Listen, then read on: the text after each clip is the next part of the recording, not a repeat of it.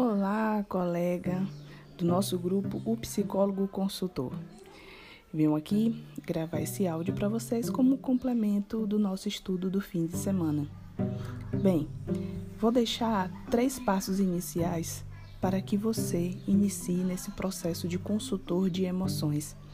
O psicólogo consultor de emoções, ele não vê barreiras. As emoções elas podem ser trabalhadas em qualquer ambiente onde exista seres humanos. Não há limites para os temas, tá?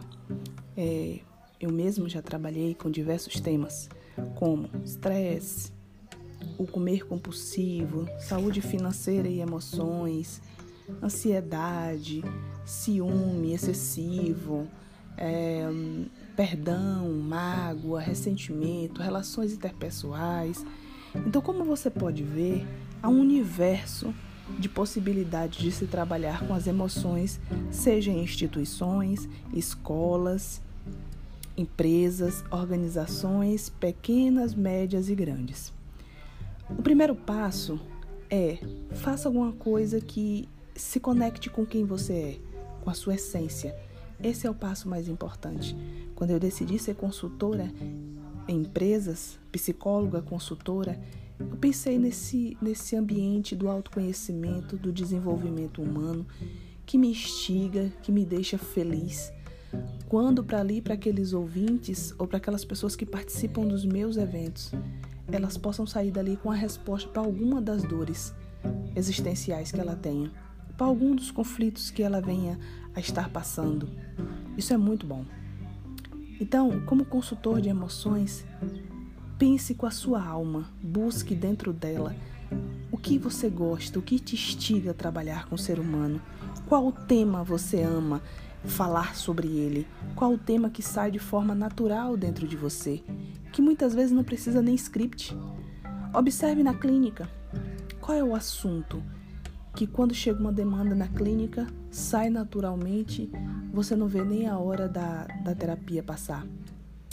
Esse é o ponto. Busque algo que você nem perceba o tempo passar quando você está trabalhando com esse tema. A segunda dica inicial é identifique os problemas que você pode resolver.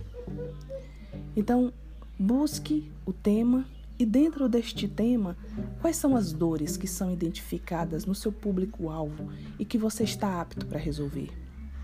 Eu falo isso como uma questão inicial, para que você não inicie no mundo da consultoria ainda tendo que estudar mais ainda não, já estudamos muito sobre a vida humana, já estudamos muito sobre as dores existenciais do ser humano.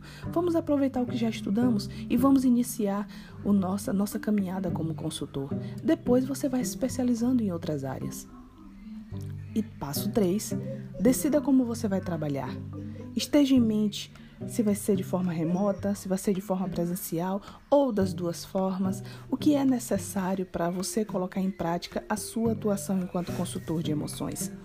De minha parte, eu posso te garantir que o objetivo de estarmos em um grupo especializado nisso é para te ajudar nesses primeiros passos. Bem, deixo aqui um feliz fim de semana para você. Restante, né? De fim de semana pelo horário mas e caminhemos juntos aí nesse, nessa jornada de conhecimento em busca da consultoria de emoções.